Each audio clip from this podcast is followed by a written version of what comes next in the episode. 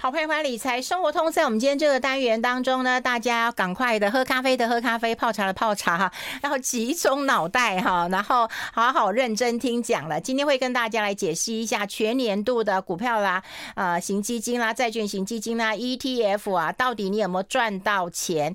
那当然，今天有时间也会加码跟大家来探讨一下。那么，为什么在那个 ETF 成分股在呃这个呃换置的时候呢，会有人吃豆腐，那会有人来赚到一笔钱呢？这到底是一个什么样的一个样貌？那未来 ETF 也会有这个呃主动型的哈，主动型的。那待会我们就一一的跟大家来做一个讨论。今天图表非常多，我请大家一起来呃这个听我们广播，也可以来看我们直播。我们在中广流行网的理财生活通官网，我们在中广流行网的脸书官网，我们在中广流行网的 YouTube 官网都可以同步看到。好，先欢迎一下我们南台科技大学财经系的教授朱月忠朱老师，朱老师好。哎，云芬姐及全国众大家好，先祝大家新年快乐！哎，真的，是的，是的，剩没几天，真的，你过年要去哪里玩吗？嗯，哪里也不会去。哎，跟费龙一样，我们小孩要考试了，考试最大了，所以都等考完再说。哎，都等考完再说。一个你啦，我觉得年纪差不多了，一个费龙，一个洪昌啊。嗯，对，你们大概今年哪儿都不能去了。是的，对，就为了小孩嘛。是哦，好，那你努力帮我们找了这么多图表，我们不能够对不起大家。今天内容真的非常多，我们要先从哪一个开始谈起？哎，其实都可以了哈。我们那我们就先谈这个 ETF 换股的事情。哦，好好好。好，那虽然今年度的 ETF 换股其实都已经结束了，嗯，好，那可是这件事情呢，每个月都会发生，只是频率高或低的问题哦。好，就以十二月来说哈，我在统计了一下，其实一。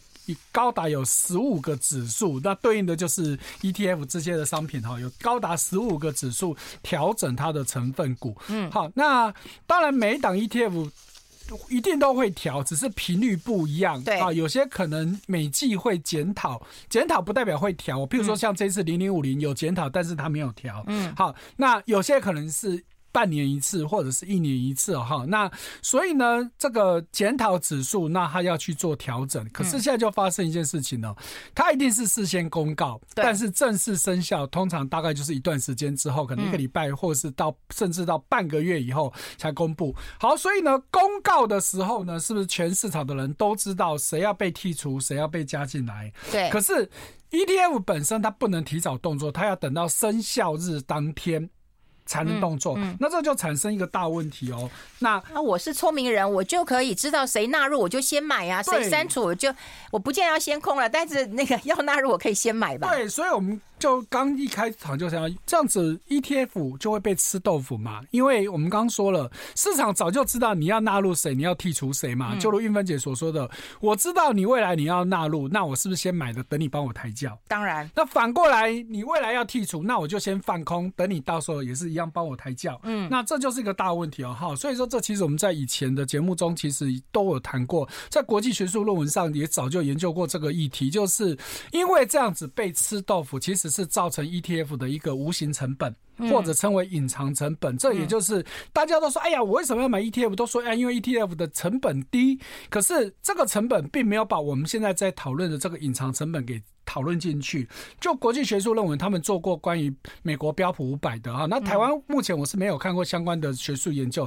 那但是标普五百很早就有人做过，因为这样子的话，就标普来说，年均呐哈，大概可以差到四趴左右的报酬率。嗯，这是一个非常夸张的数字。四趴很多哎，因为标普五百它也大概就是每季检讨一次。那公告时间跟生效时间大概也差了半个月，嗯，那所以就一定会有这种问题存在嘛？所以这个就等于说，我要买，我未来要增加，我可能因此平均多了百分之四的成本。那谁买单？投资人嘛。嗯，那你卖也是一样的情况嘛。所以 ETF 真的成本低嘛？那你就要看你从哪个方向去看了哈。所以说，这是我们要去了解到的第一个问题：ETF 被吃豆腐。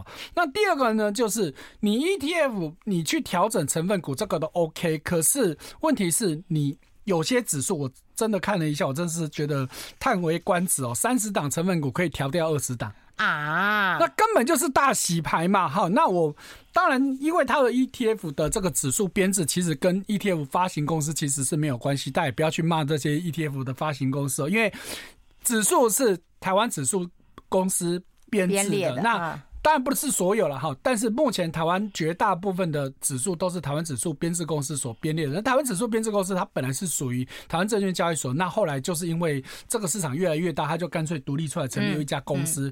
那就在最近，他就在自己的官网就说：“哎呀，庆祝发行一百个指数了。” 哦，你知道真的，事实上它其实不止一百个指数了。好，我不晓得他为什么会说一百个，他早就超过一百个指数了。那他的小编有问题吗？呃，这我们就不去追究。好，所以这就是一个大问题嘛。你编制这些指数，你台湾真的有那么多指数可以去编制吗？嗯，这是一个很大的问题吗。不是啊，我们市场就这么多，我们股票就这么多，你要编，对，你变成你在玩，等于是玩组合游戏嘛。对，就是一个排列组合，就是我几个关键字，譬如说，好我。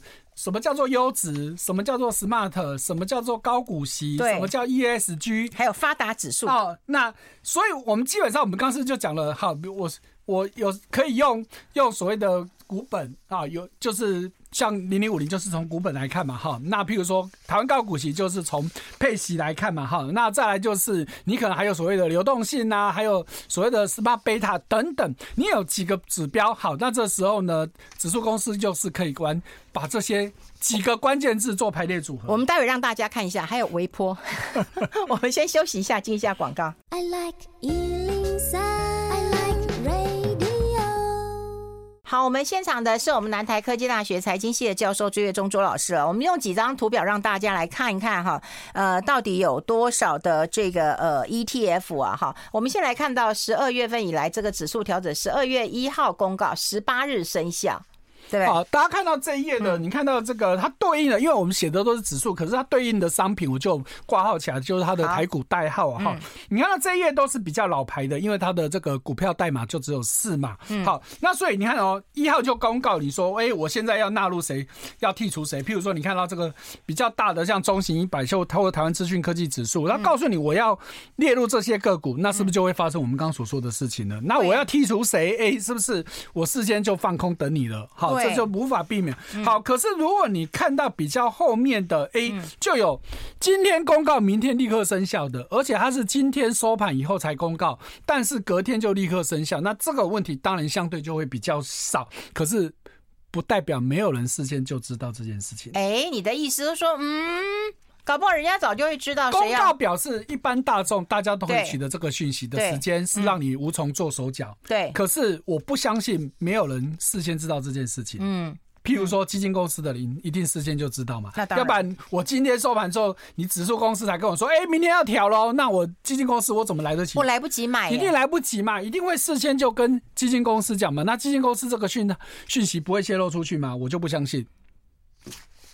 嗯，对不对？嗯，你嘴巴有紧到这种程度，我不相信。我也不相信，那就对了嘛。所以这就是 ETF 非常大的问题哦。那讲来一点就是个死穴啊，你没有办法。解决这个问题了哈，所以说这是 ETF 被吃豆腐的问题哈。那另外一个问题就是我们刚刚说的，你大幅度的去调整它的成分股，嗯，那这就是一个又是另外一个大问题了哈。譬如说，我们如果看到这个台湾上市五百大报酬指数，好，那因为五百家，所以我一次放个二十档，那 OK 好。可是问题是，如果像大家所熟知的零零九，它纳入这么多，它删除。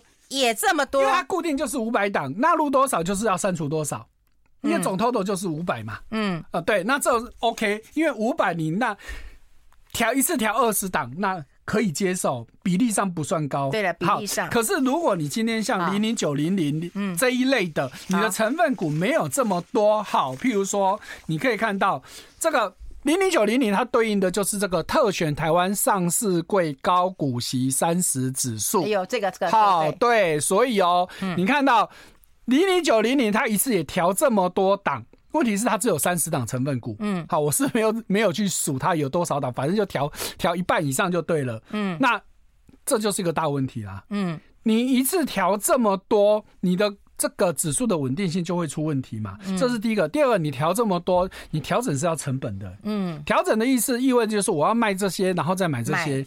一买一卖要不要成本？当然要成本。是成本谁出？投资人出嘛。嗯，你而且你一次换这么多，那你为为了什么道理？当然，因为零零九零零它本身指数就是蛮特别的这种。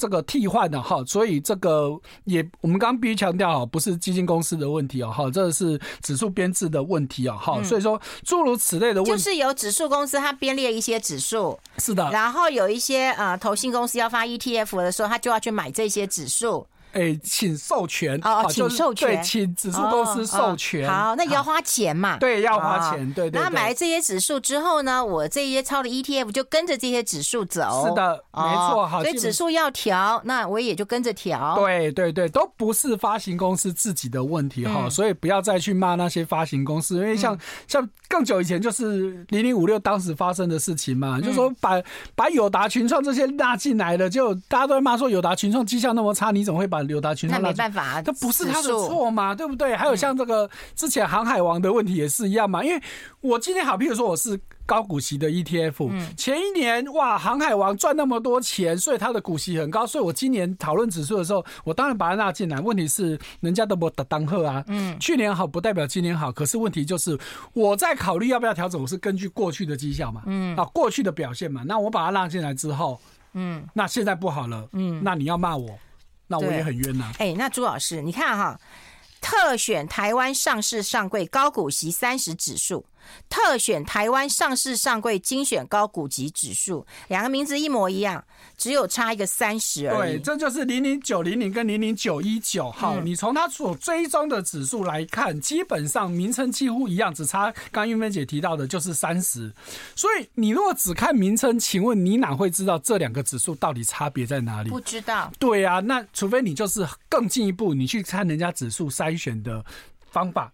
有什么差别？事实上，它真的不是就你名称看到这样，它里面筛选方法其实不一样，所以这就产生一个我们以前也说到的问题嘛。嗯，你现在挑 ETF 哪有比较简单？嗯，甚至比你挑主动式基金难上太多太多了。嗯，这就是一个大问题哦。那在指数型基 ETF，它最大问题就是，我就是只能追踪这个指数，我也不能自己主动去变动嘛。就是我们常说的 ETF 是被动投资嘛。嗯，那现在问题就是我们刚刚说的，那如果市场轮流转，那现在这些。标的不好了，可是我还是得硬着头皮买嘛。嗯，那主动式基金没有这个问题啊。我看市场不好，现在现在已经轮动到其他族群，那我就换掉就好嘛。所以你看到只有 ETF 现在绩效就是这样子。你看到这两年还有人在讲零零五零吗？嗯，过去两年是不是零零五零铺天盖地跟你讲说，哇呀，我们就是要投资买零零五零，我要长期布局。你看到从去年到今年，谁还在讲零零五零？嗯，都讲别支了，都讲别支啦，甚至连零零五六哈，零零五六其实今年绩效算不错，还不错。可是你看到现在零零五六也不是一家独大，因为跟它同属性的高高股息的。我们之前讲过嘛，快要二十档了。嗯，那问题是这些都包标榜高股息的，请问你知道它的差别吗？嗯，你还不是就看一些布洛克，看一些什么网红，看到一些什么有的没有的，在跟你讲说，哎呀，买谁比较好，买谁比较好。我跟你讲，那个都是一阵子一阵子的，谁能够保证它长期好？嗯，没有人敢保证。为什么？因为它上市时间不够久嘛。嗯，所以我们是不是在之前节目跟大家讲了，这些八字头、九字头的 ETF，你真的要？要慎选，好、嗯，我们不要说不要买了哈、嗯，说不要买，那基金公司大告起来干嘛了？哎，有个微波高息精选二十，对嘛？你看这个名称，不要说韵芬姐，我也不知道你在干嘛。我就想问你、啊，特选特选，我还能懂一下哈，就可能他经过特选就是个很抽象的，对，特选就很抽象。那你说特选跟精选差在哪里？对，每个都特选啊，你来看特选啊，每个他很喜欢用特选啊，这就是一个很大的问题嘛，因为。台湾市场就这么点大，你指数已经为了编指数而编指数了。嗯，你就是在玩一些排列组合的游戏，我觉得真的一点意义都没有。可是没办法，因为我们市场现在夯嘛，所以大家就就是想办法，基金公司可能也会回过来。逼着你指数公司，你赶快再生一些新的指数出来吧。嗯，那因为我要去追踪你，因为基金公司我不能自己编指数，也不是说不行哦。其他国家也是有自己在编的，可是问题现在就是一个公信力问题。嗯，你自己如果你自己编指数，自己发 ETF，人家说你球员兼台裁判，对对，所以这当然不行嘛。以前在国外其实真的就发生过这种事情了哈。那所以。这就是一个非常非常大的问题嘛，所以回过头来，我基金公司我不要自己编指数，那指数编制公司，而且它是政府的机构，那至少有公信力。那问题就是。需求这么大，嗯，这个市场现在你看到市场上现在 ETF，光台湾这些投信发的已经两百多档了。对对，待会我们还会待还有一点点时间，我们会讨论一下，也就是会有那种主动型的 ETF 了，ETF 啊，就有朱月中 ETF，这是假设啦，这他可能不会有，可是我说假设会有这样子的哈。费勇说他要去买，我们先休息一下，待会跟大家分享更多。我喜欢 Black 我喜欢 Black。好，这里是爱来 Radio 中广流行网，欢迎再回到理财生活通第二个小时的节目现场。我们现场的特别来宾呢，是我们南台科技大学财经系的教授朱月忠朱老师了。我们刚刚跟大家整理了一下哈，也就是在十二月份以来调整指数的 ETF，在呃个股上面，因为公告的时间跟生效的时间是有落差的，所以我们刚刚讲会被人家吃豆腐，是这也会造成 ETF 它的成本是增加的哈。对，那就除了这些问题之外，还有另外一个问题，我发现他说，哎，有一个新闻呢。就是那个呃，主动型的 ETF 也要推出了耶。没错哈，目前的时程表就是预计明年就会在台湾出现了哈。那当然，相关的详细的办法是还没有出来哈。不过必须跟大家讲，这件事情在这个东西在国外早就行之有年。嗯，好，以我指导的硕士硕士论文，其实至少十年前我们学生就做过这个主题了。哇，好，那当然我们研究的标的都是美国的东西啊哈。那我们就。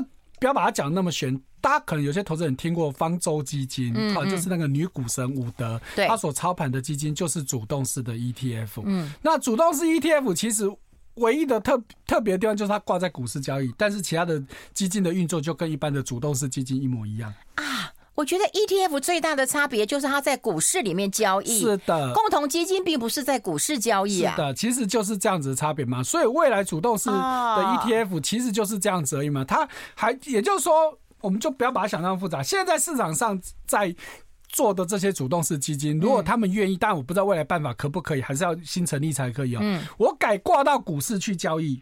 哦，对呀，那就是所谓的主动式 ETF 啦。啊，对呀，就这样子而已啊，非常简单啊，哪有什么大学问？就那就是我想问你的啊，这种对啊，因为基金就是主动型的嘛，对，那要主动型 ETF，那不是很怪吗？呃，其实也没有什么，就是 其实就是我们刚举例的方舟基金就是这样子的例子嘛。嗯，所以也就是说，我们现在为什么 ETF 会这么夯？其实最主要因为它在股市交易。那因为台湾投资人几乎就全民运动嘛，你说全台湾那个未成年的不算啊，成年人没有股市账户的。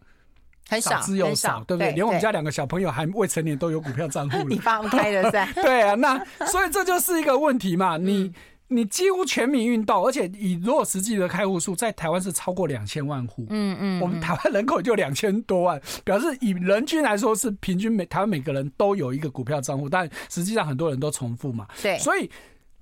你今天 ETF 能够成功，就是因为它在股市交易。那台湾投资人绝大部分对股市交易是非常熟悉的，嗯嗯，所以他们觉得我去买 ETF，相对于我买基金方便很多。对对，因为基金你还是要回到银行，所以你要去银行会去投信买嘛？对，因为在过去我们一直在讲讲这些基金跟 ETF 的比较，很多人就私下问我说：“哎，我想要买基金，可是我不知道怎么买。”哦。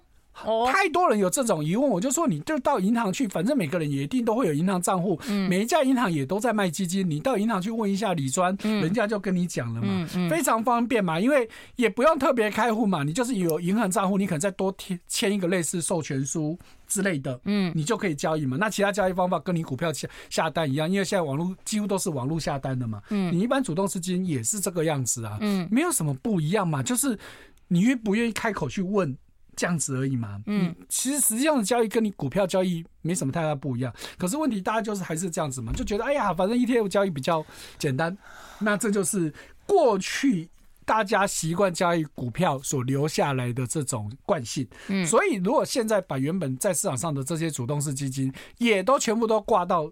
股市去，嗯，我觉得未来市场上一定会大洗牌了。嗯，我们就不要说未来新发行的，嗯，好，就譬如说，好，我们就以看今年以来，我们就用台股基金的绩效来看好了。好，好，所以我们如果看今年以来台股基金绩效最好的前十名，嗯，好，你可以发现其实就只有一档是 ETF，而且就排第十名，嗯，其他九名都是传统的主动式基金。嗯，哎、欸，我们有图有真相，是好，朱老师做到今天早上。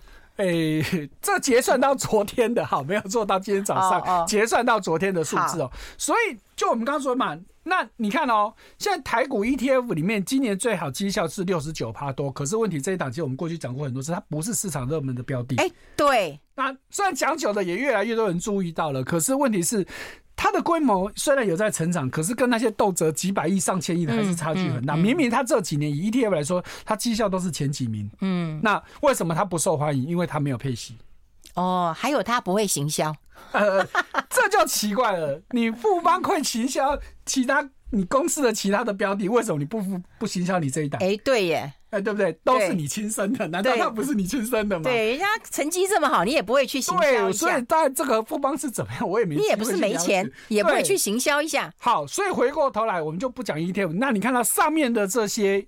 这些主动式的 ETF，尤其有几档都是非常老牌，长时间都在在排行榜的前半，不只是前端班哦，甚至都非常非常前面的。好，譬如说像野村的这些标的，它其实在过去长时间绩效都很好。所以如果这些都是高科技哈，全部都挂到股市去，你说还有多少人还会想要继续买 ETF？嗯，这就是一个问题啊！你未来市场势必要大洗盘，因为到时候就回到绩效见真章嘛。因为现在大家对于传统的主动式基金的绩效，你没有那么容易掌握，然后再加上你也很多人还不知道怎么买卖。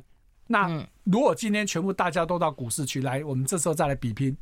那是不是这时候就回过头来，嗯，绩效见真章了嘛？嗯，好，所以我会觉得这是未来一个必然的趋势啊！哈，那甚至呢，在国外现在还有一种 ETF，其实国外都行之有年的，就是我其实也没有基金经理人，但是我也不追踪指数，嗯，我就是一篮子股票。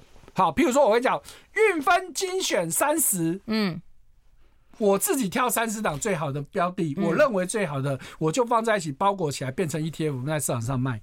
在国外，尤其在美国，这种标的非常非常的多啊。它也是 ETF，但是它又它又根本不是被动，它是不动。嗯，但是它又不去追踪指数。那这种东西在国外也都行之有年的。嗯，好，那它通常就是一个主题式啊，哈。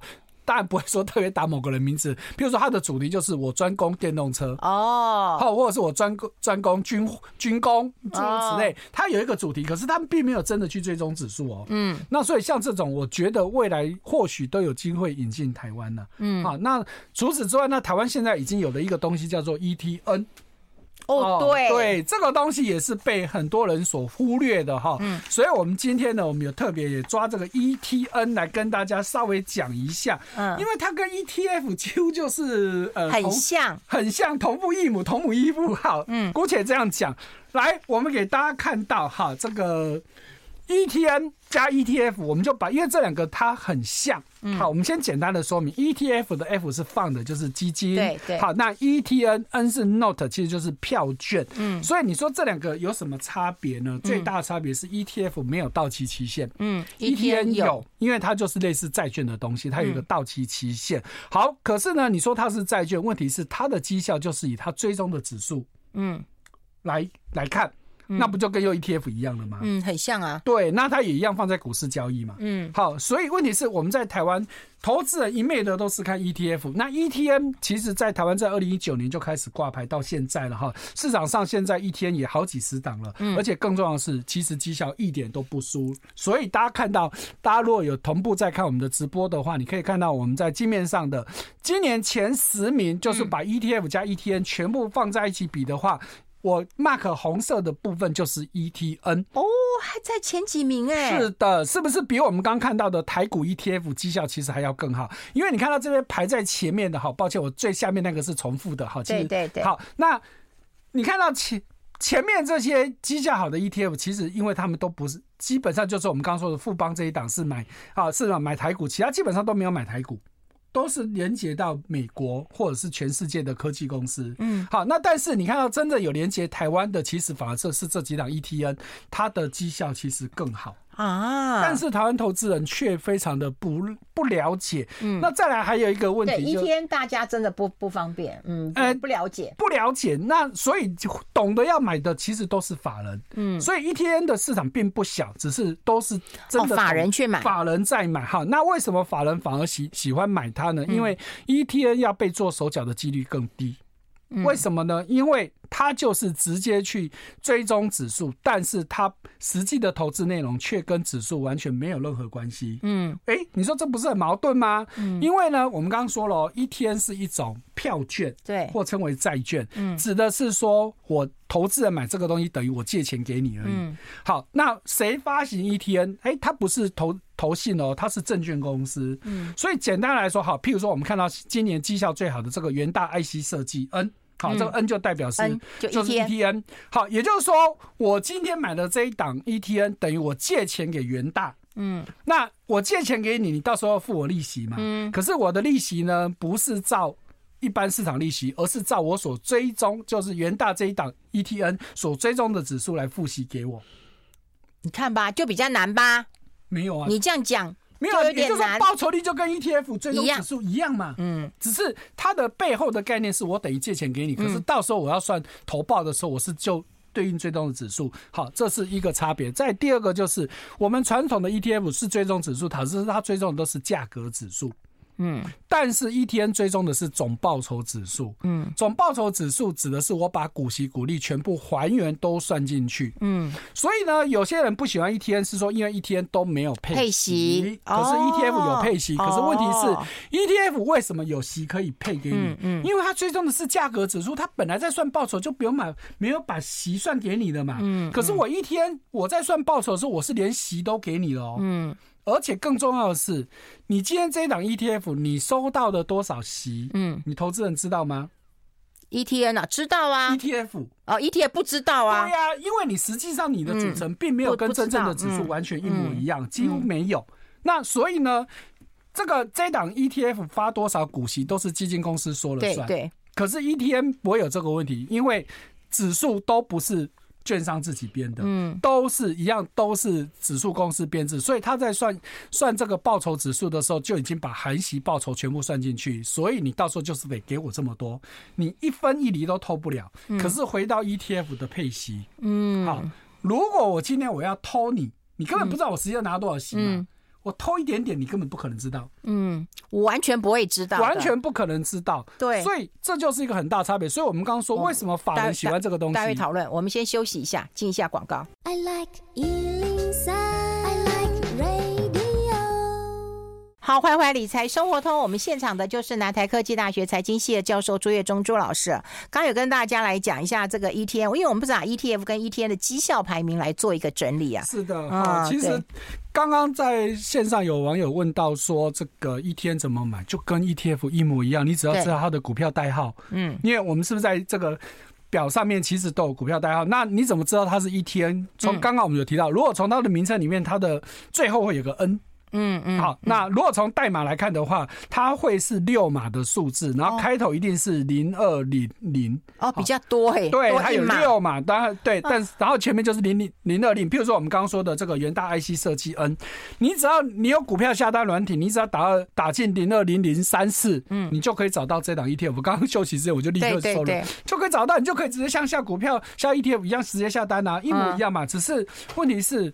太少人去了解这个资讯了。那摆在眼前，别的不说，既然你喜欢 ETF，那你为什么不考虑 ETN？嗯，它的绩效完全不输 ETF 嘛。嗯，那甚至更好嘛。那这就是一个很大很大的问题嘛。那当然，如果你今天喜欢配息，那真的就没办法。一天它就是不可能配息。但是我们在前一段已经跟你讲了，可是人家的报酬率是含息的。嗯，更不会有任何的问题，不会有被基金公司给偷揩油的情况。嗯。扎扎实实，再来就是它不会有追踪误差。嗯，好，那我们就不说揩油，因为 ETF 你是真的基金公司去追踪这个指数，然后你要复制指数，可是你复制不可能跟真正的指数一模一样。譬如说，我们就讲大家最熟悉的零零五零，零零五零，我要去买进这五十档股票，可是你买进五十档股票不是把它买进来而已，你要连权重都一模一样。嗯嗯。可是问题是。指数的权重要算到小数第四位，嗯，你实际上在股票市场你可以买到那么细，没有没有，你再怎么样零股也是一一股的倍数嘛，可是人家实际上是算到零点几嘛，那这时候变成你是不是就得做微调？哦，那微调之后不就是跟真正指数就会有落差吗？嗯，那这个就叫做所谓的追踪误差。可是 ETN 我们刚说了，它不会有任何追踪误差，因为它算绩效就是直接用指数的报酬率算给你，嗯，该多少就多少，嗯。哎、欸，那大家认为说哦，ETN 就稳赚不赔吗？事实上，当然不会，欸、对，它也是赔的。对，你如果看到你标的买错的，是的。其实我们看到那个 ETN 跟 ETF，它绩效最差的。对，我们如果看最差的，好，那、欸、可以想见，都是中国。对，今年哈，你可以看到这在这一页里面呢，啊，如果有在直播的可以看到，那今年最差的 ETF 加 ETF 里面，其实只有一档 ETN 是。在在里面了，其他都是 ETF，但是都跟中国有关。对，通通通都跟中国有关系哦。好，所以当然，因为中国股市是今年大概全世界最差的市场之一哦，所以当然这个绩效相对就不好。好，所以说这是提醒大家，当然没有任何投资敢保证一定赚钱。对啊，对啊，哎，它这么差，会明年会不会好一点呢？哦，好，那所以说这个就回到我们来看说，那今年到底什么类的？基金绩效最好，所以我们回到最前面来谈到组别的问题啊。好，我们就先把大方向抓出来哈。所以哦，今年你要买哪一类的基金最赚钱？噔噔噔噔，嗯，台股。对哦，台股。哎，你看哦，这个是我们在台湾所有的能够买得到的基金，用组别来做区分。你看到第一名是台湾中小股票，嗯，第二名是台湾大型股票。前两名都是台股相关的基金，嗯，好，那第三名才是大家以为的科技，嗯，哎、欸，这不就在告诉你，今年你要赚钱，你真的就是要买台湾的基金嘛？好，对于你看到这个数字哦，它告诉你，如果是中小型股，你今年平均报酬率有四十四趴多，嗯，那如果是大型股的话，平均是三十三趴多，嗯，那问问各位，你今年买的？基金或 ETF，你今年报酬率有没有到这里？嗯，如果没有，表示不及格哦。对，哎、欸，所以这要去注意到哦。好，那当然，其他的当然就是是其他国家的，我们就不一一去讲哈。但是我们在这个表里面有把过去几年都列出来，所以二零二二年大家都不好，那就不多说了。可是如果你再往前一年看，二一年、二零年乃至于。一九年，你有没有发现台股基金也都是名列前茅？对，所以我们就在讲这个这几年台湾股市，如果你看大盘或看经济，好像觉得还好而已。可是如果真的看绩效的部分，其实真的是非常非常的不得了哦！哈，嗯，来再给大家看到，我们跳到一个长期台股基金绩效的比较，好。在这个页面里面呢，我们就去给大家做一个超级比一比。嗯，好，在这个页面里面呢，好，费尔，我们在第十三页，我们上面有右下角有有页码，第十三页。嗯，好，所以来给大家看到，在这个表里面，我们去比较，我们就时间拉很长喽，拉到最长十年哦，十年整体。基金说所有的基金号，我们刚刚是因为刚刚那个组别就是它分的比较细嘛，嗯，所以我们现在就是不管，反正就只要是台股基金，全部来看，今年整体平均是四十二点三趴，嗯，好，那主动式的部分特别看哦，主动式平均是四十五点四八趴哦，好，那主动式基金一共有一百四十档，ETF 的部分平均是三十三点。三八趴，然后股的档数是五十档，嗯，诶，那这是今年以来哈，那往前推我们就不一个一个讲了哈。如果你拉到五年、十年好了哈，我们先看到五年，五年整体平均有一百五十二趴。哎，时间一拉长，其实差很多哎，对，差很多，差距你就可以看得出来。我们先休息一下，我们先休息一下。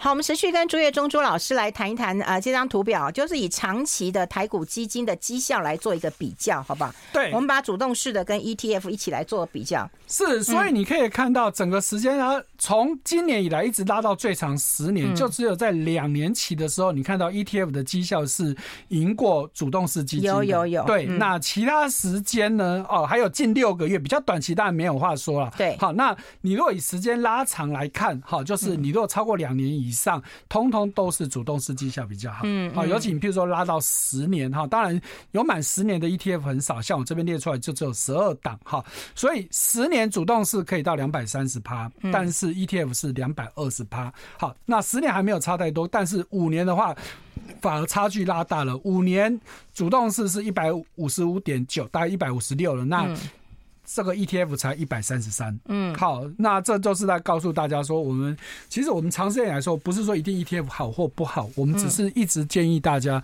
你既然都要买基金，ETF 也是基金嘛，那一起比较，就一起比嘛，对不对？嗯，老话一句嘛，管它黑猫白猫，对不对？管它 ETF 还是主动式基金，能帮我们赚钱最重要嘛？嗯，所以我们给大家这些数字，尤其是平均值，那你就自己问问你，因为我们平均值已经算是很低的标准哦。我们没有说一定要买前段班嘛，或者是前几名嘛。那你买你的 ETF 也好，主动式基金也好，你买的标的有没有达到今年的平均值？嗯，以上。嗯，如果没有的话，那不就在告诉你，你该检讨你所买的标的真的适合吗？嗯，好，这就是一个大问题嘛。好，比如说我们刚前面就讲到零零五零。今年零零五零绩效非常的差，它是是倒数的嘛，嗯，那所以你看到今年没有人不再有人在讲零零五零嘛，那我们不是说浊是今非啦哈，因为 ETF 本来就会有这种问题嘛，因为它的成分股就是必须追踪指数，它不能像主动资金变来变去，那所以就风水轮流转嘛，那今年这两年就没有转到我零零五零所属的标的，那所以我绩效当然落后嘛，所以相较之下，哎，这两年零零五六就就大幅胜出，嗯，哎，那。可是你把时间拉长来看，其实零零五六的绩效还是输零零五零嘛。嗯，那你可以因此就说啊，零零五零就不好了吗？嗯，也不能这么说嘛。哈，可是回过头来还是回到我们的老问题嘛。你要拉长来看嘛。哈，譬如说我们刚提到的，我们看到今年以来绩效最好的基金，你看到主动式基金，人家可以有破百的报酬率。嗯，那你 ETF 最好的，就以台股来说，ETF 绩效最好的，你不过就是六十几趴。嗯，这这差距很大，这不是差一点点，是差非常非常的大。那你今天喜欢 ETF 的，好，那就那我们就只看 ETF 好了哈。那如果只看今年的 ETF，我们刚刚说最最好的就是这个零零七三三嘛，哈，就是富邦的台湾中小 A 级动能五十哦，每次念这个念到都会嘎记哦。好，那它最好的绩效是六十九趴多，好，那当然第二档我必须说它其实不是 ETF，但是它是追踪指数的。这个开放式的基金，所以我会把它列在一起。其他属性一样，它只是它是用传统的交易方式，那其他都是 ETF 的。那大家这时候就要去检讨了。嗯。这两年很红的那些 ETF 有没有在前几名？好像没有哎、欸。对嘛，其实基本上没有。零零五六有嘛？我们看到零零五六元大的，它其实是还今年还有五十几趴，其实是非常非常非常好的绩效嘛。但是其他这两年很红的，哈，被被很多投资人吹捧上来的那些，其实你去对比它的绩效，真的有比较好吗？其实并没有。嗯。那回过头来，那你当初为什么会去买？是不是你真的就是因为听到了一些人在推荐？嗯嗯，好，那这就是一个大问题了嘛，哈，所以你要去了解到。好，那再来就是，如果我们就是看差的，哎，今年其实台股基金真的很厉害哦，因为今年台股基金严格说起来是全 A 打。嗯，好。我们就先不管你是什么商品，今年以来台股基金，我们就看最差的排名。好，第一名华南永昌这一档，我们不能怪它，因为它上市还不到一个月。嗯，好，那所以它是负零点六八，所以撇开它，因为上市时间太短。等一下，你现在看到的是共同基金，对，所有台股基金第八页的部分。好，那今年以来所有台股基金的整个排名，好，所以我们可以看到，我刚刚说了，华南永昌、未来科技，因为上市不到一个月，所以它是负报酬不。管它，嗯，去掉它以外，今年所有的基金，不管你是买主动式还是 ETF，全部正报酬，嗯，最差都还有四趴多，哎、欸，四趴多的特别意义就是在告诉你，我都比定存好，我还比通膨好，所以这也在告诉大家，很多投资人很怕投资。哦，不能说有些民众不能说很多投资，有些民众最差哎，对，最差哦，所以今年的台股基金，我们可以说它基本上就是全雷打。全部都是正报酬，不管你买什么，而且最差都还有四趴多的报酬率。嗯，所以这些担心投资的这些人，怕风险的这些投资人，你真的要好好检讨这件事情。你不能因为看到红字，嗯，你就觉得哎呀，投资好可怕，会赔钱。嗯，我们要把时间拉长来看。嗯，我能够小赔大赚，这样子难道不值得投资吗？嗯，对不对？你像我们刚刚说的那些基金。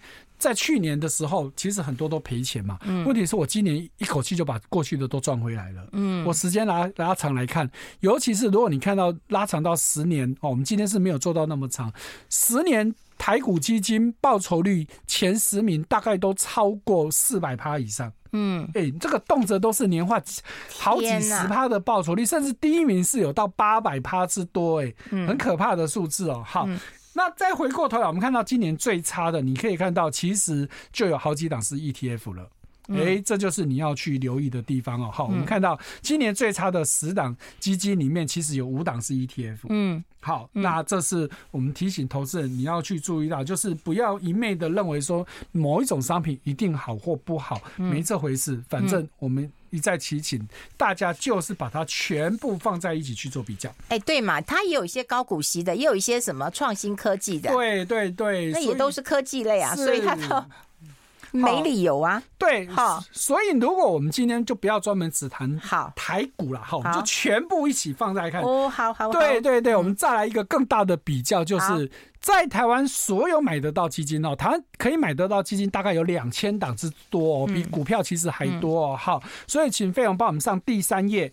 好，我们先看到这个是以元币报酬，因为很多投资境外的可能就是外币计价嘛。好，所以我们如果看元币报酬的话，今年的第一名，哎，其实还是台股基金，报酬率一百零二趴，江西郎啊，哈，这个倍数哎，好。可是接下来你可以看到的，哎，其实有很多是就是科技的，譬如说，哎，ETF 里面，如果说真的要说 ETF，今年最绩绩效最好的其实是这样，统一的这个就是尖牙。追踪尖牙指数的 ETF，美国也是涨这一些啊。对啊，尤其今年主流都涨这一些。对，今年其实就是很多会说美股七勇士啊，哈、哦，就是那期间期间科技的龙头哈，就是苹果啊、微软呐那些龙头，他们今年都涨很多哈。费龙说我们又要广告了，哎，对我都没注意到，你看我的图表这么多。我们先休息一下，进一下广告。I like 好，我们要持续跟我们南台科技大学财经系的教授朱月忠朱老师来谈一谈了哈。那当然，这是图表是朱老师做的。那有人讲说啊，如果说我们最差的几档的话，有一些它成立也不到十年了哈，这是真的。所以我们刚刚有提出来啊，有提出来，它就是它没有到那么久的一个时间呐。对。那有人说，那这样去做一个比较也没有那么的公平啊。我们也不是要跟大家讲多公平的事情哈，是跟大家讲这个现象。是，所以我们刚刚有提到，这其实。绩效好坏，但当然还是强调一点，那主动式基金它的好处就是我可以就市场去做调整嘛。那你 ETF 又被动，你又不能主动去做调整，嗯，那所以你就很容易风水轮流转嘛。嗯，所以为什么你时间拉长来看，我们刚刚说你如果看一年、两年、两三年可能不准嘛，可是我拉到五年、十年，那确实主动式基金还是胜出啊。嗯。那这不就已经在证明了嘛？嗯，好，这就不用我们去多说了哈。好，好，还是回到我们整个旧市场来看了哈。我们刚刚看到就原币的报酬率来看最好的，那如果我们再看到最差的，嗯，好，那就如刚刚我们前面看组别的时候看到的，基本上就是都跟中国有关的，中国有关，对，是一个。可是另外还有一个，其实最差的是东欧基金。哎。东欧基金你要了解哦，其实俄罗斯已经不在里面哦。嗯，好，俄罗斯已经在去年就已经被剔除掉了，但是它今年还是这么差。嗯，好，这一个，那最后还有一个叫做能源转型。好，就是中国以外了哈。能源转型其实就是替代能源相关的。那替代能源确实今年相对也都不好。好，所以这是要去注意到的。嗯，好，那刚刚我们这个看到的是用元币啊。那如果我们换算成台币，嗯，好，那你会发现其实就榜单来说，基就是完全一样，只有报酬率最好的啊，以最佳或是最差的来说，基本上几乎都一样。嗯，好，所以也就是说，在过去这将近一年的时间当中，你用台币跟元币买。差别就在报酬率的高低，但是好还是好，不好还是不好。嗯，好，你不会说因为换成不同币别，你的报酬率就会变比较好。好，所以这个我们就不去多说了。好，现在要讲债券了哈，对不对？好，来，好，那真的是风水轮流转，转的很快啊！你看上半年的时候，大家还都在封，嗯，这个台股配息型的 ETF，嗯，结果近几个月通通都在封债券 ETF，嗯，尤其是我们我们这次是没有放。这个资料哈，如果你去看今年到目前为止，台湾最多人买的前十大 ETF，居然有六档是债券。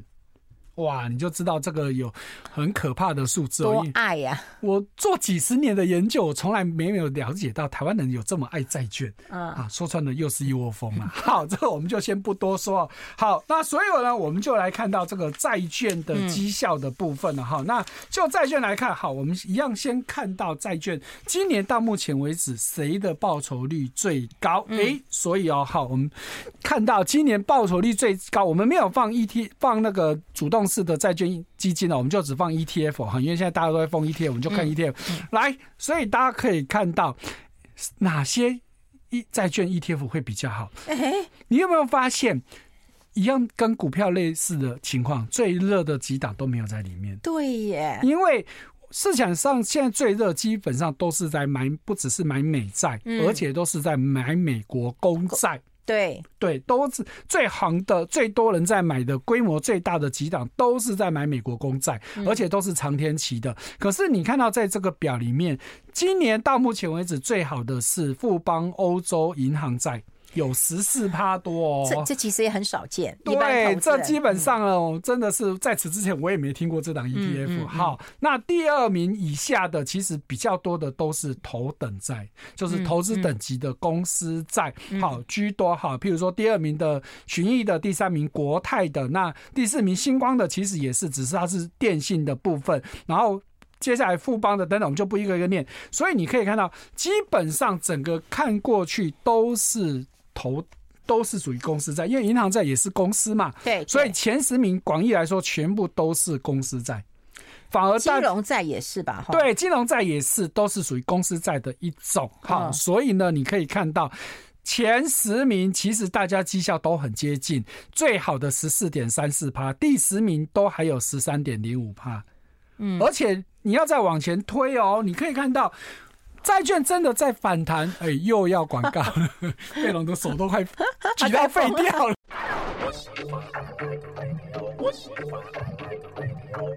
好，我们持续跟我们朱月忠朱老师来谈一谈啊，因为我们现在谈到了债券了哈，刚刚说表现比较好的，大概都是我们比较没有听过的银行债、电信债呀，哈，还公司债呀，哈，基本上都是公司投资等级的公司债，投资等级。好，因为为什么他们会相对比较好？因为他们去年。我觉得是非常严重的被误杀，虽然去年跌很惨，他们去年这个头等赛的绩效可以说是是近五十年来最差的一年。哦哟。呃，居然可以跌到十几趴，真的投资等级债耶。问题是，明明去年有很多那市场不好的事情，那你有什么道理你要跌那么差？嗯、好，那当然大家说，哎呀，因为升息嘛，通膨嘛。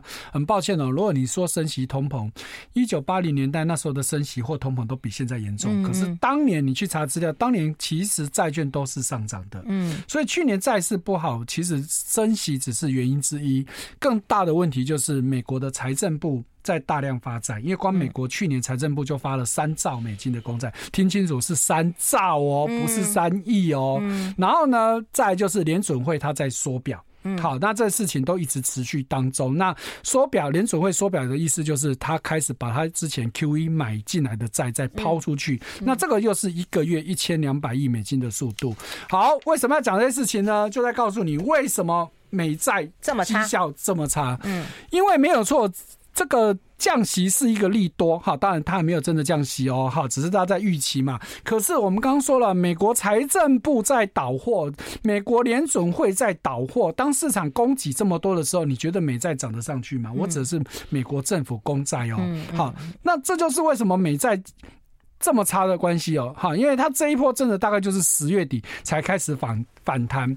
嗯，所以你看哦，我们今年以来债券 ETF 最差的前十名有没有看到？嗯，基本上除了中国以外就是美债。嗯，好，那中国少数几档，因为这个标的也不多。台湾这个美债的 ETF 非常非常的多，甚至你拉到一个月、三个月，甚至六个月，你会发现基本上都还在赔钱。嗯，因为我们刚刚说的，它就是真的是近期近十月底到现在大概不到两个月的时间，它才拉上来的。嗯，所以才让绩效你看到有正报酬。嗯，那问题是我们刚刚说的是。事情还在进行当中。美国财政部今年第三季还发了一兆零七十亿美金，第四季还没有结束，他告诉你我要发七千七百多亿，明年第一季继续再发八千多亿。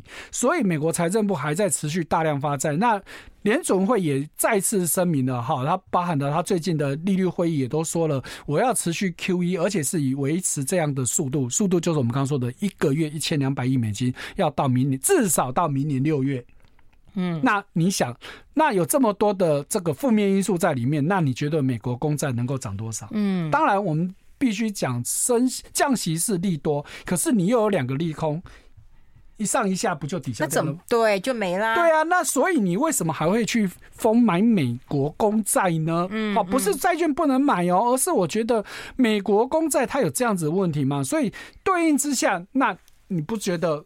公司债相对没这个问题，嗯，因为公司不可能这样大量，所以公司债会优于美国公债。对，所以你看哦，我们就不要拉今年以来，你光看最近一个月或三个月，我们就是对应到刚刚的绩效最佳的。嗯，你去看到人家近一个月，你公债在反弹，难道我公司债没有反弹吗？我还谈比你更多嘞，嗯，对不对？因为降息大家都有利嘛，不是只有你公债嘛。那我头等债不第一个。我们刚刚说的不会有联准会，不会有美国财政部倒货的问题嘛？嗯。第二个，公资公资债，我们刚刚说了，去年它超跌嘛？嗯。那你难道不用补涨吗？好，对，所以我们现在就看一下最差的那个债券 ETF 的绩效。对，所以我们刚刚说了，它近期其实都还是不好的。你不能看它今年以来，哎，好像还是都正报酬嘛。可是它是近期才开始反弹。可是如果我们再看到最好的。人家的近期，人家涨的都还比你多哎，嗯嗯，那所以你真的还要去买美美债吗？这是一个大问题。好，那再来还有，我们刚刚是不是看到绩效最好的是什么？欧洲银对银行债，那其他还有所谓的全球头等债等等的，这又告诉你另外一件事情：美国降息，请问美元会升会贬？降息当然会那个啊，那就对了嘛。那你还买美债？啊，哎，不就是要告诉你另外一个答案了？美美国会降息没有错，对债券有利，可是美元也会跌啊。你买的美债，请问是什么币别？当然是美元计价嘛。嗯，那。美元大家都知道在贬值嘛，尤其台币今天已经三十点八了哦。好，大家还没有，我们现在还没有收盘呢。台币今天已经看到三十点八了哦。嗯，你看到这一波台币最高汇率来到三十二点五，现在是三十点八，而且都不要忘了，美国都还没有真的降息。美国如果真的降息的话，美元要不要继续贬？会，会，势必会嘛。那你再去买美债，那你是不是这个汇率的部分又要把你的报酬率再打折了？嗯。你唯一的利多就是降息，可是你的利空却有好几个。嗯，你一来一往之后，请问你买美债，尤其是美国公债，你还有多少利基点？嗯，那相较之下，所以我会觉得你要买美债 OK，但是我建议买美国公公司债。美国公司债，那像刚刚说的美国头等债，其实另外呢，你也可以去考虑非头等债，就是以前的高收益债。好，过去我其实很少去推荐非头等债，但是为什么现在可以买了？因为第一个原因就跟头等债其实一样的。好，那第二个是因为降息，那对这些非头等债，它本来就是公司体质不好的嘛。那降息对我来说，我就松了一口气。嗯嗯，所以对它也会相相对是有利的。好，那再来就是。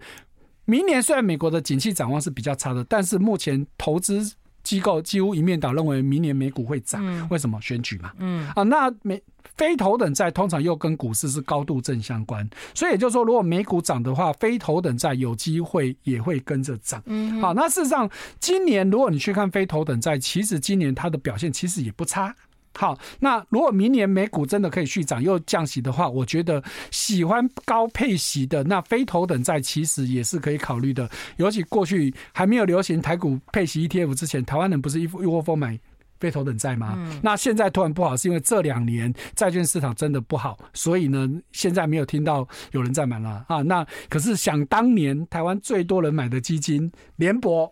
哦，对，全高收，全高，对对，对。台湾买它的规模是腰斩，它高峰是五千多亿，哎，现在只剩两千多亿，嗯，你看多惨。那但一方面是绩效不好，好一方面是绩效不好，另外一方面真的是钱都流到 ETF 去了，好，所以他们其实也蛮闷的。因为我有认识他们里面的人，他说，那我也问他们说，那你们要不要考虑发 ETF？对，他们就给我摇头，不要。外商公司基本上是几乎不可能的事情。为什么？因为。